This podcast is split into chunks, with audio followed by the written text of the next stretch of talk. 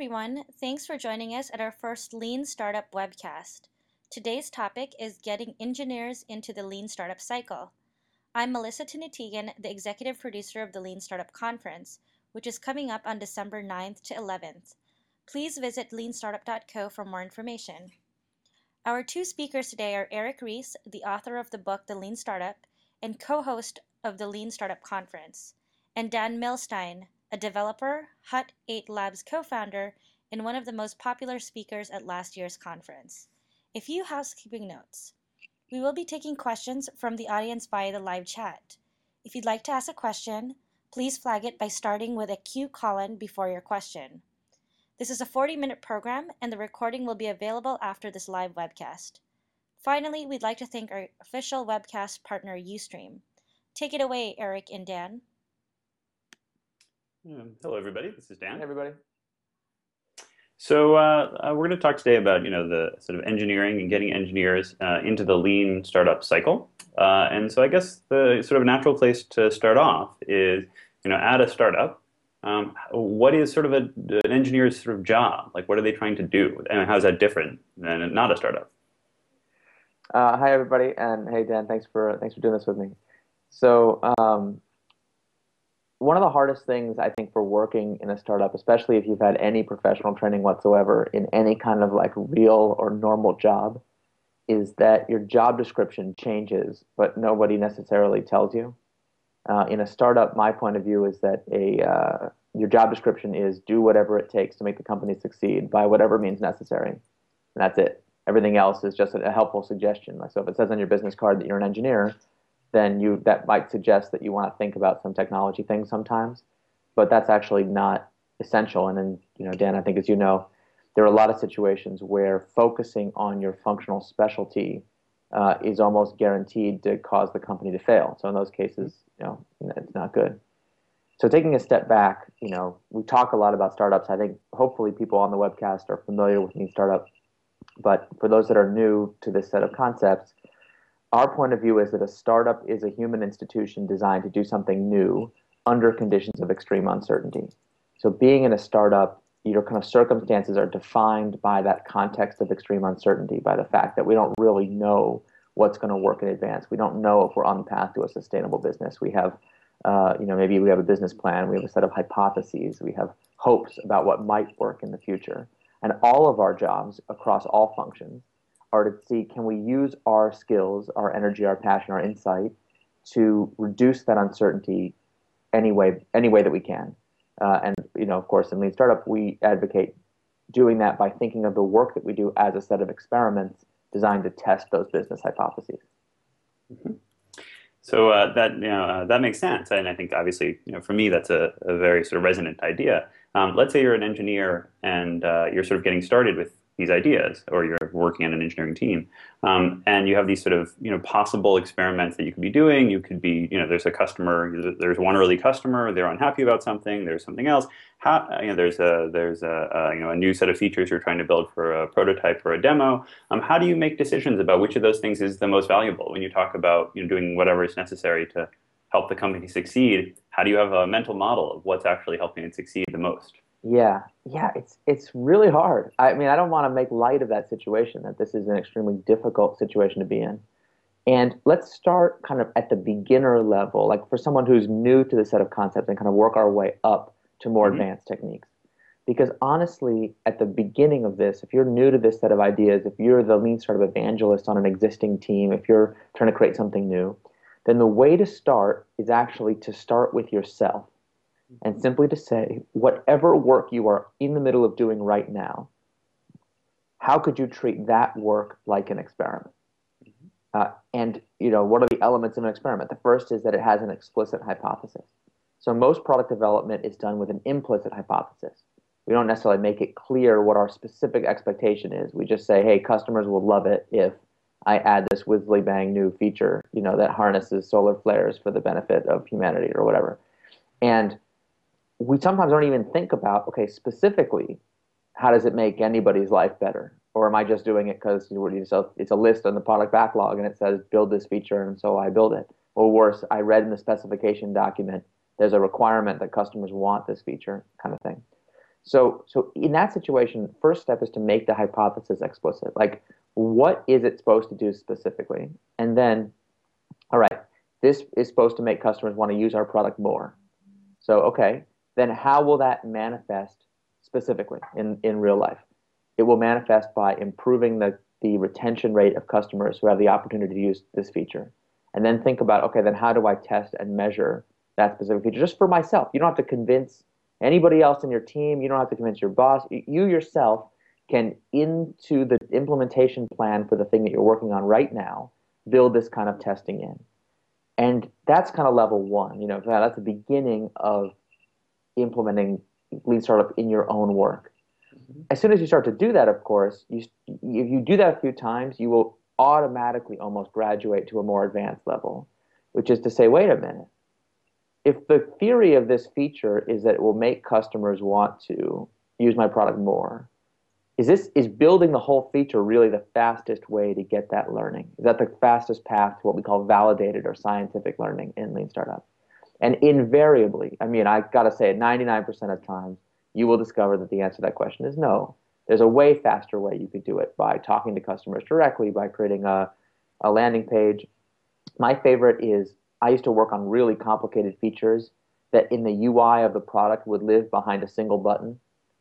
So like the only way you would know the feature exists is because a new button shows up like in the header of a website or, you know, in the U I of a, of a client somewhere. Mm-hmm. And so like one of the preliminary hypotheses of the whole feature is that if that button shows up in the U I, people will click it. And I can't tell you how many times that turned out to be straight up false. So a much faster way to experiment would simply be to put the button in the U I. And then when people click it, say, sorry, it's not ready yet, coming soon, but then track how many people do it. So that's, we get to like more intermediate techniques, we can start to think a little little bit more clever about how we get that validated learning. Mm-hmm.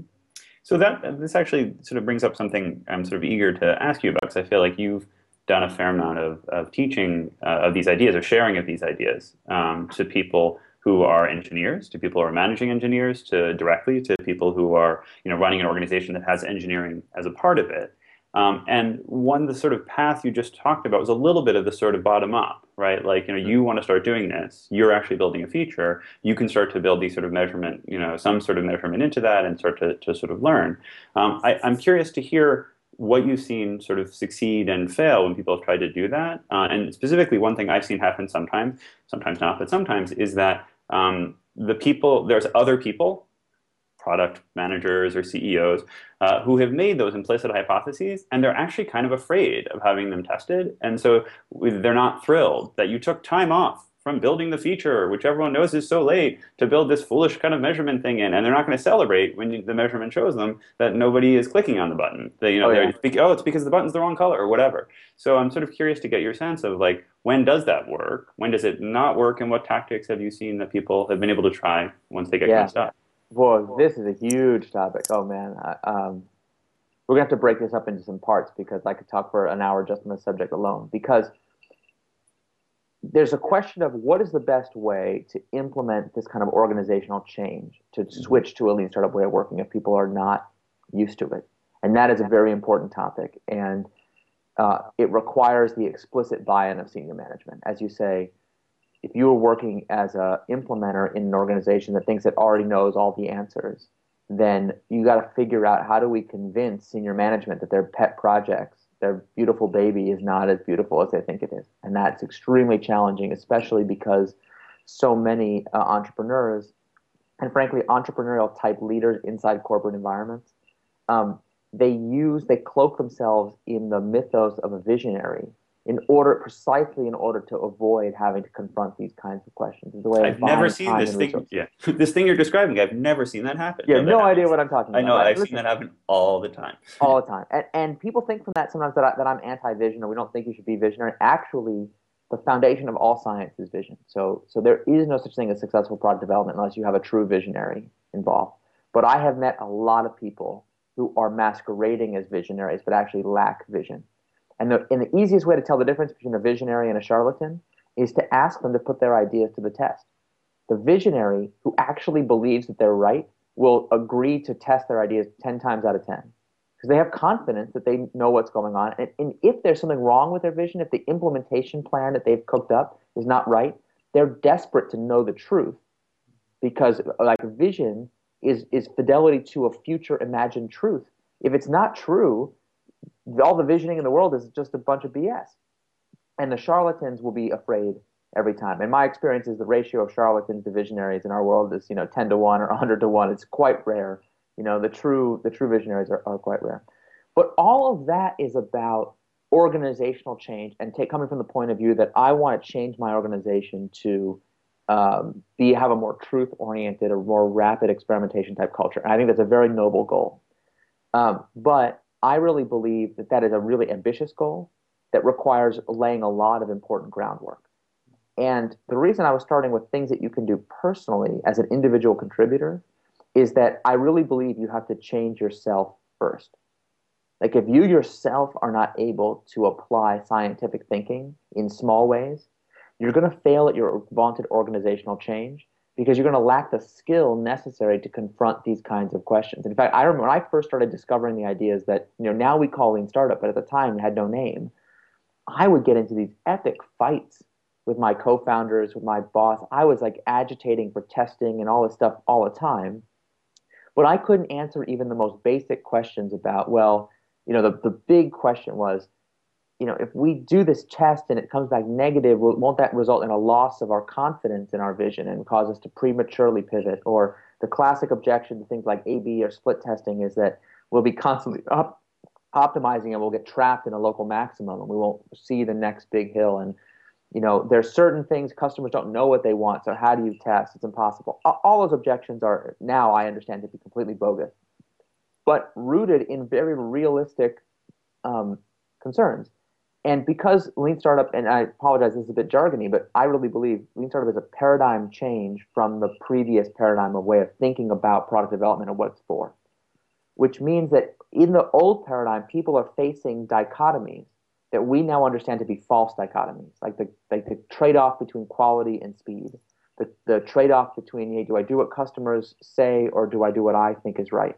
What we realize is that um, those are not real dichotomies. We're able to kind of come up with a new synthesis that integrates. Anyway, I'm, I'm skipping way ahead, but simply to say that the reason people believe that stuff, it, like it's for good reason, and it's incumbent on us who want the change to succeed to be able to answer those detailed questions. And the only way to get the expertise needed to answer those questions is actually not just to be on, on webcasts with experts like Dan, which, you know, is certainly helpful, but it's only a first step towards giving you the framework to then go test for yourself and learn for yourself, teach yourself how this works in the real world.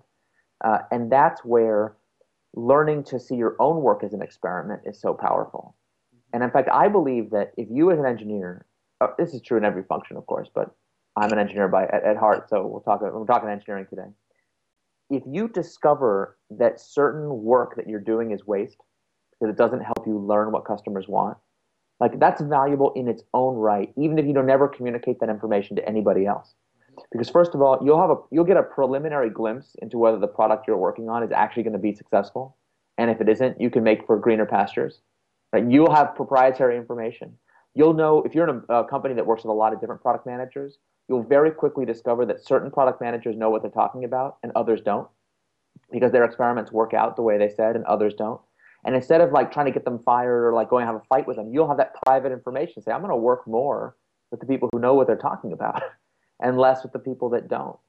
And the most powerful thing is if you can start to engage with customers yourself, you can start to to incorporate some of that learning into your own work so that you become more of a product owner over time. And even if you get a little bit of that skill goes a long way, even if you plan to stay in a technical career your whole career.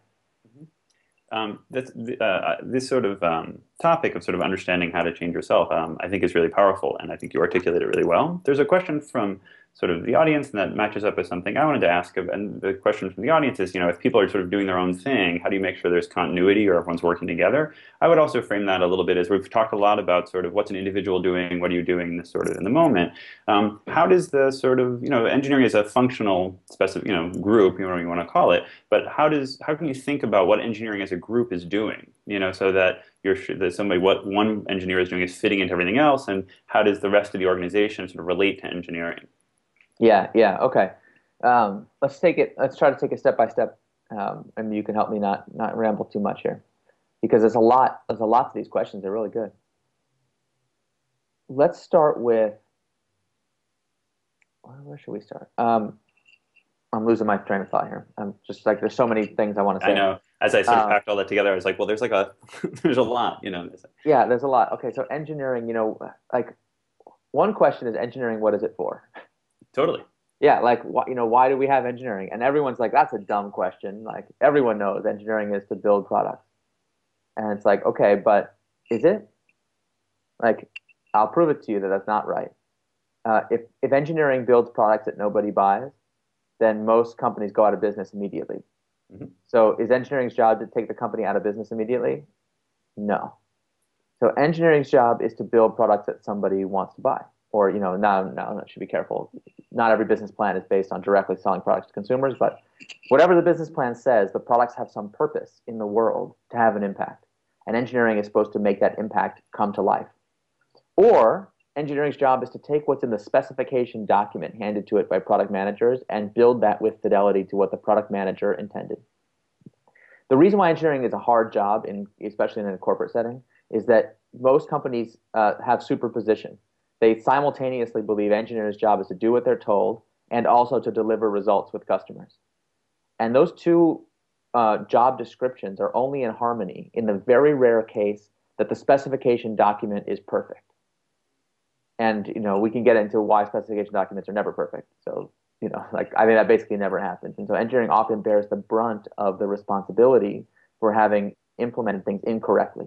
Because what happens is the, the, the, the product manager was like, okay, if we give customers this set of features, then customers will behave like this.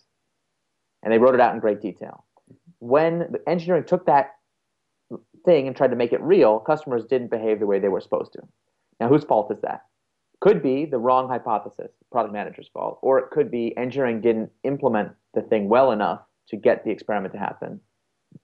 Uh, so, you know, product manager can use the old consultant's defense. Hey, engineering, did you implement every single feature exactly like it says in my document?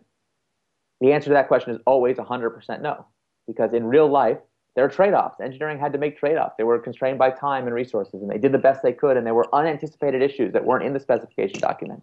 And the product manager can always seize on those differences to say, see, you didn't implement my vision, therefore it's your fault. And as an engineer, I spent a lot of years just being on the receiving end of that argument, feeling horrible. But Um, if you start to reframe the purpose of engineering as to actually achieve results and to, to help customers, then it changes the conversation we're having with our engineers and makes them part, really forces you to bring them into the process of building and owning products a lot earlier, and, and requires continuity through the whole life of a product to see, hey, does, do our engineers actually have the ability to carry this through to customers? Does that make sense? Um, it certainly does to me. I think part of, I mean, and... Um, one of my questions then would be, I think a lot of what you described, I think is, you know, rings very true from my sort of uh, career as a developer. Um, one of the things that I'm curious about is, or, or one of the things I see, and I would sort of describe this and ask you to sort of give your sense, is a lot of what you just described is true of essentially all software development, which is part of why a lot of stuff like Agile sort of tries to get at some of that. Um, one of the things I think that you articulated well is that there's almost a continuum where, like, at a, you know, a particular super well-established business, you might know a bunch of this stuff, and so the, you know, the specification approach doesn't work great, but you can kind of get by with it, maybe, yeah. You know, whatever. You can improve it with some Agile, et cetera. But what, as you get all to all the way to a startup, it's like not only is the hypothesis of whether or not these features are what customers want, there's not even sure that the, these are the right customers. We're not even sure if they're going to pay us money. We're not even sure. You know, there's there's so much uncertainty. Yeah. Um, and I feel like there's actually a sort of a, a shift that, for me, that one of the things that becomes a very important shift is the, the sort of centerpiece of discussion between engineering and the rest of the business, whatever that means, yeah. has to shift away from what it often starts as, which is a schedule with a list of features that will be finished by certain dates, and towards yeah. a sort of biggest questions that we're trying to answer sort of yeah. as you go through the features. Um, and I'm curious if that lines up with your experience and how you've Certainly. seen people succeed or not succeed in making that kind of shift. Yeah, it's really important. And and this, this is not unique to software engineering. This is true across all engineering. And you're trying to do engineering under conditions of extreme uncertainty, then in order to succeed at delighting customers, remember, succeeding at, at implementing something anyone can do. But if your goal is to actually delight customers and have an impact on the world, then it's really important to build cross-functional collaboration into the process from the very beginning. And to see marketing, engineering, operations, whatever the key functions that are required to build a product to life, really see them integrated into um, a unit that is working together to try to retire some of those risks and uncertainties early on. And I'll give you an example from, let me go to a hardware and engineering example, because I, I feel like sometimes software people are like, well, if it can work in hardware, that's really hard, so then uh, sure, surely it will work in software. Although some people, of course, have the opposite point of view. We'll do our best to give you examples from all, all fields. Um, you know, when people hear minimum viable product and rapid experimentation, they often think immediately of cutting corners. They're like, ah, this is trading quality for time. Oh no, time, quality, money, pick two. It's not going to, you know, all kinds of issues come up. And I was working with a team that makes, um, uh, what can I say about this product? A, uh, a piece of machinery where the company was very focused on its efficiency. When we're making physical products, efficiency is often a really important um, goal. And so, you know, how it was a typical process. Somebody did a market research study or something uh, and produced a list of requirements. This is what the com- this is what the customer requires that the product be able to do. And, you know, when engineers see these lists, it's often like, it has to be able to, you know, do teleportation and be an infinite source of it, you know, be a perpetual motion machine and wash your car and give you a pony. You know, like it's like the customer's ultimate wish list. Totally. And that's what makes the engineering problem hard. So the reason we often, you know, in most corporations, the reason we do these multi-year product development uh, projects that take forever is that we, we start with a requirements document that's extremely difficult. And as engineers, our job is to take the difficult thing and make it possible. But when you start to view requirements instead as hypotheses, and say, look, wait, hold on, this is not even the right way to go about this at all. We don't even really know if anyone's going to want this product at all. Um, where do these requirements come from anyway? What, what sense are they required? Like my point of view is only the laws of physics are required. Everything else is optional. So this is not, you know, this level of efficiency that this product requires.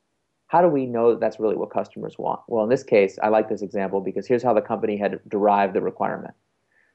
Because they were expecting this product to take forever, because their product development always takes forever, they had said, all right, we think it'll probably take about five years. That's how long the last kind of product like this we built. So five years from now, let's look at the efficiency that all of our competitors' products have today.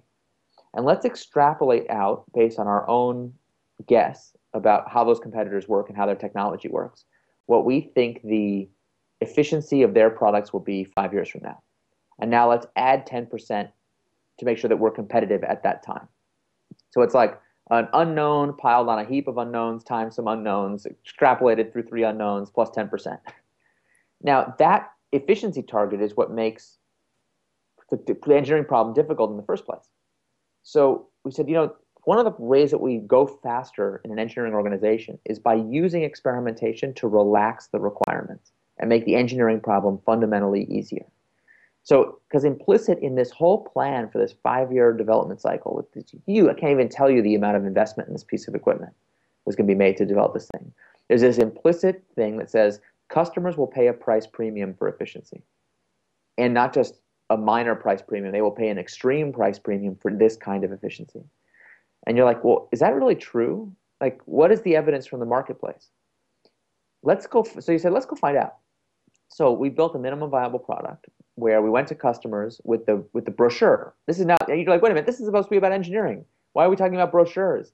But if our job is to engineer things that people want, we have to get comfortable with this kind of testing. So we we took an engineering team, a cross-functional team of engineers and marketers that designed the specs for a, a, a version of this product that they might be able to build, and they took it to customers and offered it for pre-order. And the awesome thing about a brochure is it's really easy to change the efficiency. So you can You know, if customers won't buy at a certain efficiency, you can increase the efficiency. You can play with the pricing. You can really change the value proposition to figure out what customers want. And when they did the first experiment, they were like, let's put the high-end, super efficient version in the brochure. And I was like, you know, let's do the opposite of that. Let's actually start with a brochure that's incredibly easy for engineering to build and see if customers will buy that. Because if the answer is that they will not buy it, no problem. We just improve the specs until they will. But if the problem is, like, some, and engineers really don't like to hear this. Like, they were like, but what if the customer's willing to buy the crappy version? Like, what if they don't care about the cool things that I care about? What if they are willing to buy the easy thing? Well, gosh, we could get the product out, you know, three years sooner. That's a pretty good deal. So, so by doing those kinds of experiments, we give ourselves the opportunity to solve an easier engineering problem that might actually have more impact on the world. So I want to jump in because there's something that um, you were just saying that I think is really sort of a subtle but really critical piece of that, which is when you, um, there's sort of the, I'll, I'll describe it as sort of the evil and the good versions of the arc you just talked about. And I think people yeah. often assume the evil one, but the good one is actually really sort of very powerful, very to, to be a part of. The evil version is that marketing does that without talking to engineering. Yeah. Um, so in fact, marketing has a bunch of theories about what is easy and hard to do or whatever. They're not even thinking about what's easy and hard to do. And they just go off and they come back to engineering being like, hey, we showed them a bunch of brochures. Let's get working. Um, but what sort of you just said, and, and I think it's key, is just why I want to harp on it, is engineering and marketing, we'll call it marketing or whatever that function is, together come up with this set of like different brochures and a different understanding. Because then part of one of the ways to understand this is that there's things that the world wants from you. There's things that are valuable to customers. You don't know what those things are. You've got to find out. There's things that are easy and hard to do. You don't really know what those are. You have to find out. And you yeah. have a sort of model of both of those things. And part of engineering's creative job, and at a well-run cross-functional team, this creativity is actually exciting. It's not a negative thing, is to sit down with marketing and start to brainstorm. And what always happens, and this is actually like once I think, Once you have this experience as an engineer, it's very addictive, is oh, marketing yeah. is just talking. And they, they, they, you know, they came to the meeting saying, we need this crazy efficiency goal. And engineering's like, wow, we got to pad the schedule. I'm not sure if we can do that. Last time we promised that. There was that huge fight when we just missed. Um, yeah. And then you're kind of talking, and engineering kind of, marketing kind of casually says, oh, yeah, of course the customers want this thing, but that's totally crazy and impossible. And engineering's like, well, we can kind of do that this weird way. Does that work? And marketing will look at you in awe. Like they're like, oh my God, you could do that thing? And you're like, sure, we could totally do that thing. We have to do yeah. this, do that, whatever. Um, so, and that's actually the key thing there is that there's stuff coming up from reality of like what is and isn't hard that you actually don't know. You, you don't know how to match those two things. And part of what the uh, I think can be very exciting about working this way is when you make those discoveries by working together. Um, mm-hmm. So I wanted to sort of I wanted to sort of throw out that pitch for as an engineer to look at that process of totally. coming up with that brochure as an exciting, positive thing. Um, so um, okay, I want to jump to another question because somebody asked it, which actually kind of um, fits into this, uh, which is something I've heard a lot. You know, I've, I've sort of pitched some of these ideas and um, uh, and sometimes gotten traction, and sometimes not. Uh, one very one very common thing, and, and as you said before, I think it's rooted in a real problem, but you have to sort of there's good ways around it. Is people will say, okay, engineers don't like to throw away their work. You know, somebody yeah, yeah. says, how you know, oh, we're going to build this demo, we're going to you know stay up all night doing it, and then we're just going to throw it away. Like, and, and part of what I think they're experiencing is that we're or remembering is that engineering was really pissed the last time you did that. You know, that that actually happened because what you know, engineering wasn't told we're building a demo. They're told we have to build this incredibly important new feature, and then you threw it away. There's much anger. So. So speak someone who has that concern, someone who's an engineering leader or someone who's working with engineering who says, I want to start working this way, but I'm really worried. In fact, my team's already a little pissed because we threw away the last thing yeah, that they yeah. built. How am I going to get them to embrace this? Oh, man, is this hard. I listen, and I was the worst offender of all. I hated having my work thrown away. I mean, I would fight tooth and nail to make sure that that never happened, even way past the point of reason. And that's not unique to engineering. Nobody wants to see their work thrown away. The, the solution, I think, is in two parts. The first is to recognize that if we wind up building something that people don't want, the work will be thrown away anyway. Mm-hmm. So like whether the work gets thrown away or not is actually not in our control. Only if the work works, like only if the product is delightful to customers will it survive. Otherwise, it's waste. Because I can tell you from my personal experience, I have built many amazing products, if I do say so myself, incredible feats of technological prowess that even today are sitting on a shelf and nobody is working on them. And at the time, you know, I was very focused on making sure they were highly scalable. You know, like make sure that when millions of customers tried to use them, they, you know, they wouldn't fall apart. And I, you know, I, I, for a while I was actually proud that I never had any scalability problems in any of my products, until I realized the reason I didn't have any scalability problems is because I didn't have any customers. Totally. So like, why am I proud that I built highly scalable architecture? How do I even know it would have scaled if customers yeah. never even, never got put to the test? I actually pitched that. I gave it to this talk on postmortems and recently gave it at Velocity. And I was saying to people, the fact that you had a painful outage is a sign that you're succeeding. And I, because people care, yeah, you know, right. I mean? And like, you can almost hear like, like half the room was like, oh, that's true. You know, like you could, it's like a weird shift, but it's completely true. You can have the, you know, you have a great stable system when no one's using it. It's awesome. Yeah. It's like engineering would be so easy if it wasn't for those damn customers. Exactly right. Um, so, so that's the first thing, is that this, all this testing and experimentation is a path towards preventing work from being thrown away.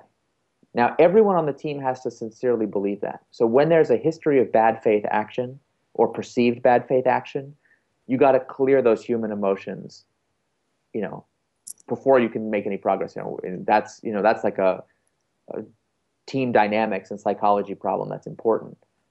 And we not just clear the bad emotions, like everyone have a vent session. You have to change the structural things that caused those bad behaviors in the past.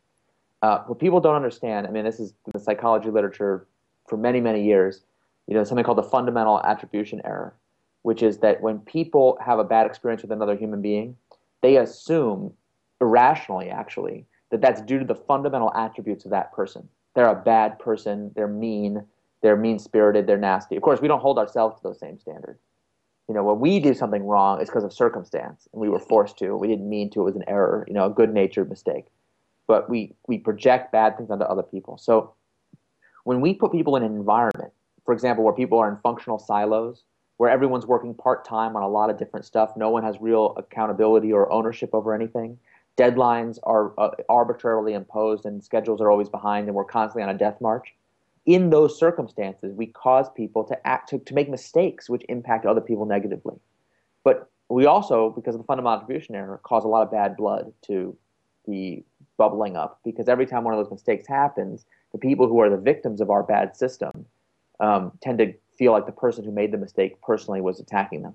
So anyway, we have to, to commit to solve that problem by making the systems better, and that means no handoffs, no silos, no part-time. I mean, just like the basic structures of how you build a good startup team, we can talk more about. After you've done all of that work to clear the bad blood, and after you've, then you can start to have the conversation that says, listen, the only way to guarantee our work will be thrown away is to ignore feedback and just like put our head in the sand. You know, this is the much better path.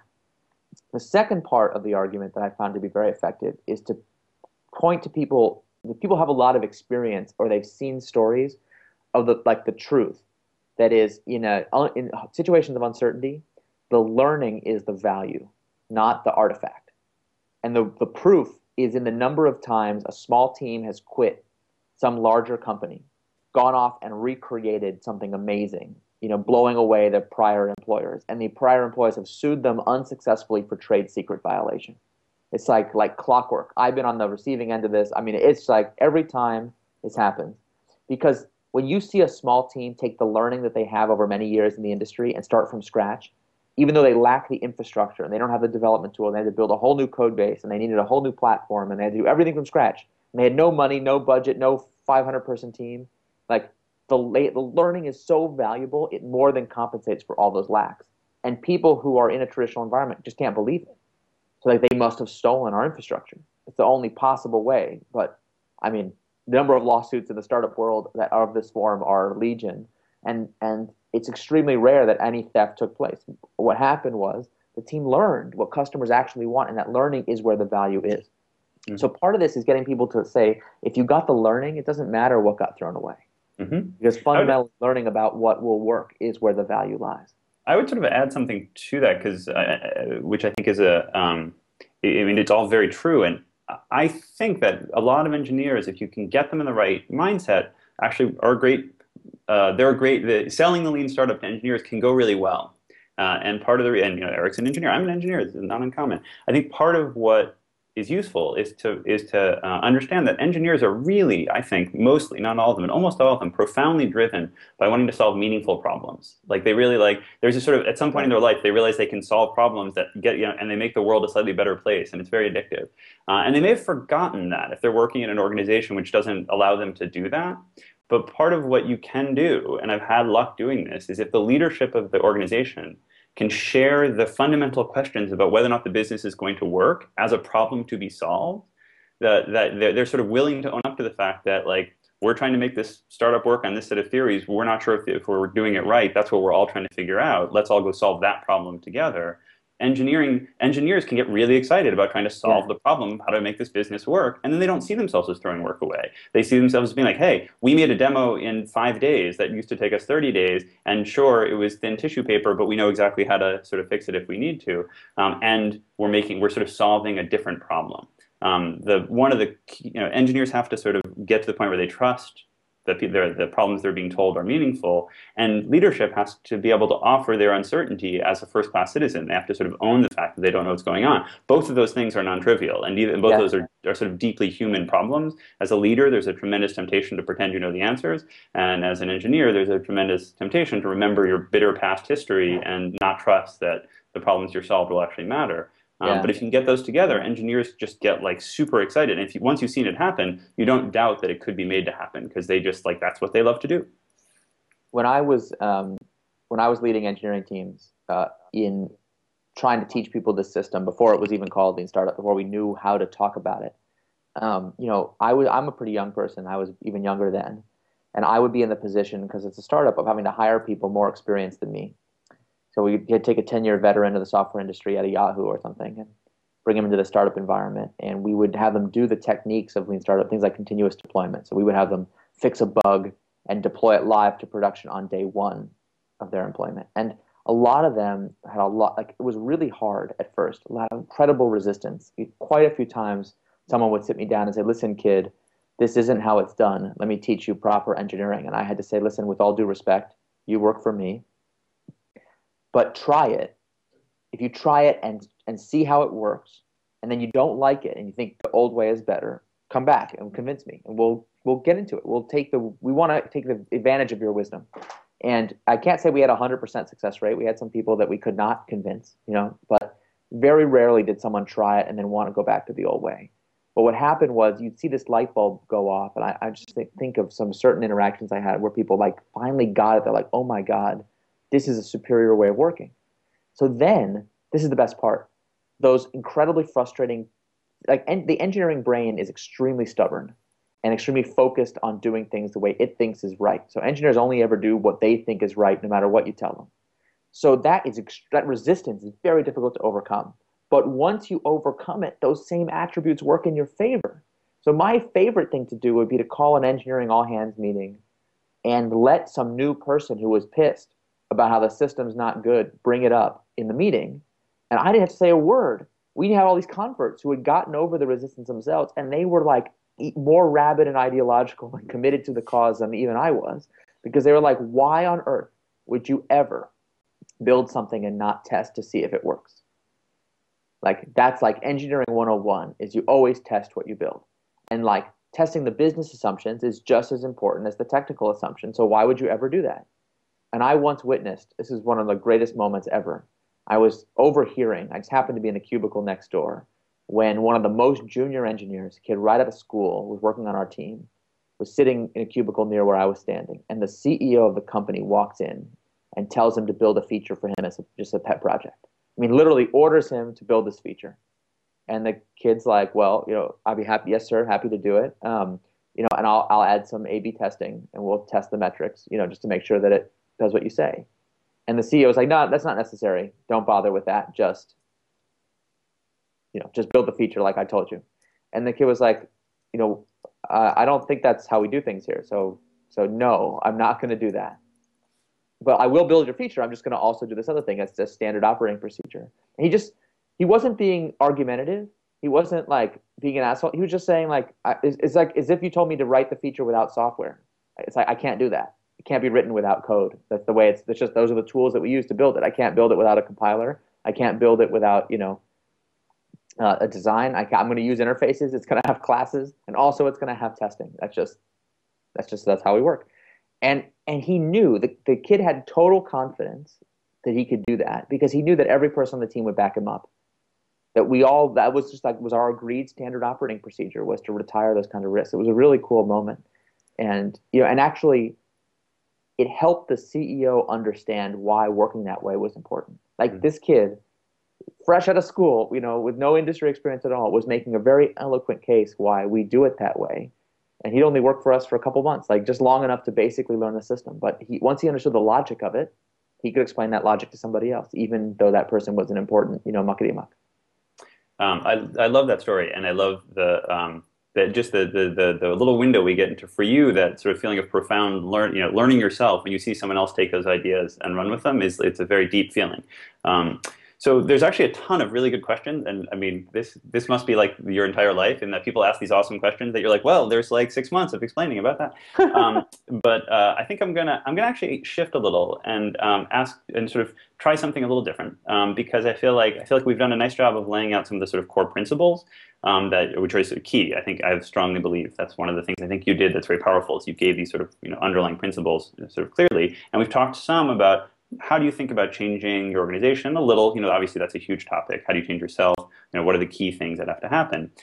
Just to help people understand, let's say somebody who's who's only worked in a traditional dev environment or at a large company, even a good one, um, maybe they're having trouble imagining, like, what's a day in the life of a startup, you know, of an engineer startup like? Um, and, you know, somebody asked, like, well, how does this work in a Scrum meeting or whatever? But just, you know, in whatever form feels useful to you, maybe talk a little bit about an imagined day for an engineer at a startup where, you know, they end up going home feeling like they did a good job, you know, yeah. insofar as you can at a startup, right? So. Yeah, sure, sure. I mean, I'll, I'll just tell you some stories. Um, I'll tell you two stories that, that seem like they have nothing to do with each other, but actually uh, are almost the same. One is from a startup that makes a mobile app. Okay, so like as like classic a Silicon Valley startup as you want. I know the story because I happen to be an investor in the company. It's like great, solid team. You know, lots of winning experience. Like they're obviously going to be successful. Like been successful before, doing everything right. And the second is a public high school. So not exactly the same. Uh, and I know because uh, I know the second story because this, we had one of our speakers at the conference last year, a woman named Diane Tavener. She was and fantastic. They, I've made many people watch that speech. Okay. Yeah, listen, if you haven't watched Dan Tavener's video from last year's conference, then you're just missing out. It's just, it's a great, yeah. I think it's like ten minutes. So it's tremendous. After, I completely agree. After after ten minutes, you will, you will, your life will be better. So you may as well watch it. Um, she runs uh, something called Summit Public Schools here in the Bay Area. And so it, let me start with the mobile app. Mobile app has the following operating rhythm. They, every week, they do a new build. So that's just the rule. And they do the new build on Friday. And everyone on the team, this happens to be a product that it's mobile. So everyone on the team has a mobile phone. So every Friday, they take the new build and they all they have a meeting to review what's in the new build and put it on their phone. So they all personally load the product. And then they it's a product that's mostly used over the weekend. Uh, it's, you know, so it's entertainment. So they themselves use it over the weekend. And they have a meeting on Monday. And the Monday meeting is to review the results of the weekend experiment that they do every weekend. Part of it is their personal subjective experiences using the product, and part of it is they look at the metrics of what they're doing with the product. They often will, for example, they'll often roll out a, the new version in a smaller market. So they don't, like, their product, you know, they're big in the United States, but they might start in New Zealand um, if they're if it's a particularly controversial product. So they... Well, they have they have a set of key metrics they look at that are like the overall global metrics for the product, the specific metrics related to the specific experiments they happen to be running, and their personal subjective experiences of using the product. And they plan what they're going to do that week. And then they go do it. And that's it. Like, it's really that simple. They they This team doesn't even need Kanban boards, story cards, like a lot of the, the op- apparatus of Agile. They just do it intuitively. Like they have a whiteboard. They keep track of things. They tell each other what's going on. But it's a small team. They're focused, you know, and that's their life. And a lot of times they come in on Monday and say that the experiment's not working. Throw it out. Try something different. Like it's very they're they're not attached to the specific code that they wrote. Rather, they're very focused on building a superior experience. And if you think about the mobile apps especially, but this has been true of software for many years, the products that you personally love the most, for most of us, are the simplest. They're, they're on the surface, have very few features, and all the complexity is hidden behind a really gentle user experience. Those products can only be produced by teams that are willing to throw code away. If you're afraid to delete, then you can only add complexity. Like, simplification is the removal of complexity. Like, that's the true art of product design, especially in, in mobile, where uh, people play place an extreme pre- or, or, extreme premium on sim- on simplicity. Mm-hmm. Uh, in Summit schools, they wanted to teach math to kids, and this is a public school, a charter school that uh, takes, you know, this is not rich kids. This is kids from all over, so every kind of background you can imagine. And they started to experiment with a, a new curriculum, new structure, new format. And I don't want to, I don't, I, I want people to go watch the video now that I think about it. So I'm not going to ruin the punchline, but they actually got the teachers. They they took a they took a grade in a math class, and that, you know, had three sections of that math class.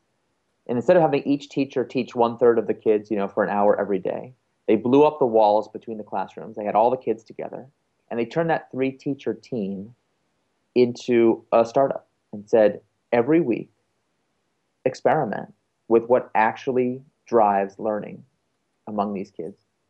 And so they have certain, like, the solutions that they're building, some of them are software, so there's software people involved in the team, and they, they have cool technology they're building, but a lot of it is non-technical, you know, has to do with the layout of the classroom, the, the structure of the curriculum. Um, they gave kids the chance, like the opportunity to sit in a lecture or go to the Genius Bar and talk to a tutor, or do peer learning, or watch a Khan Academy video. Like, the kids become much more self-directed. They can learn concepts in different, all these cool experiments. Some of them really worked, and others didn't. So how do they do that? Well, every week, they come in on Monday and say, what experiments are we going to run this week? And what metrics will we look at on Friday to say, did this work? And then they do what it takes to run those experiments and see how it goes. And then, you know, every couple of weeks, they have a more of a, a you know more dramatic pivot or persevere meeting to decide if it's time to try something really different. Like, they basically eventually concluded that lecture doesn't work. You'd be shocked.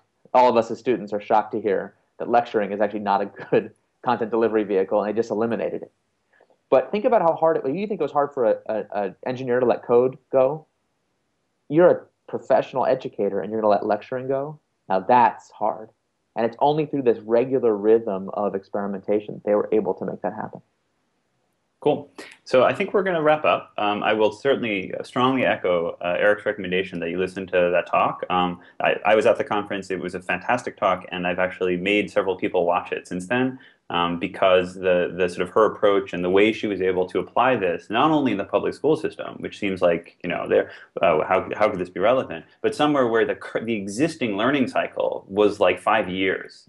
It was like they had to wait till someone graduated and went to college to, um, to find out. Um, that they, they, they approached that problem head on and were able to do these sort of amazing things. And she tells that story really well. Uh, and I feel like it's part of what's so good about it, so inspiring, is it makes you feel much more like whatever you see is making it hard for you to learn quickly, there's a creative way around it. Uh, and then once you get through it, you uh, these amazing things can happen. Um, so I'll uh, sort of echo that pitch. Um, Let me so also, gonna, uh, oh, can, I just, can I just throw one thing in? Will somebody in the chat uh, throw in links to these YouTube videos? Because not only Diane Tavener's talk is awesome, but I should mention that Dan, Uh, my inter- my interrogator, interrogator, my my yes. companion in this uh, in this webcast was also a speaker last year and gave an amazing talk uh, about five whys. And both, of course, Dan and Diane will be back as speakers at the conference this year. Uh, so uh, lean startup dot co, you can get all that information. And I hope someone will, will put those YouTube videos in the chat so people can uh, can see both Dan's talk and Diane's. They're really outstanding. Thank you. Um, so I think with that, I'm, I'm, I'm in this sad situation of leaving a ton of really interesting questions, some sort of high level, how do you change an organization, some marvelously detailed things about which I actually like want to sort of geek out and get into, how do you mix testing into, you know, building demos and all this other stuff. Um, so, but I apologize, this, there's so much to talk about here. I'm really glad we got to uh, have this conversation uh, and uh, uh, sort of get into some of these details. So.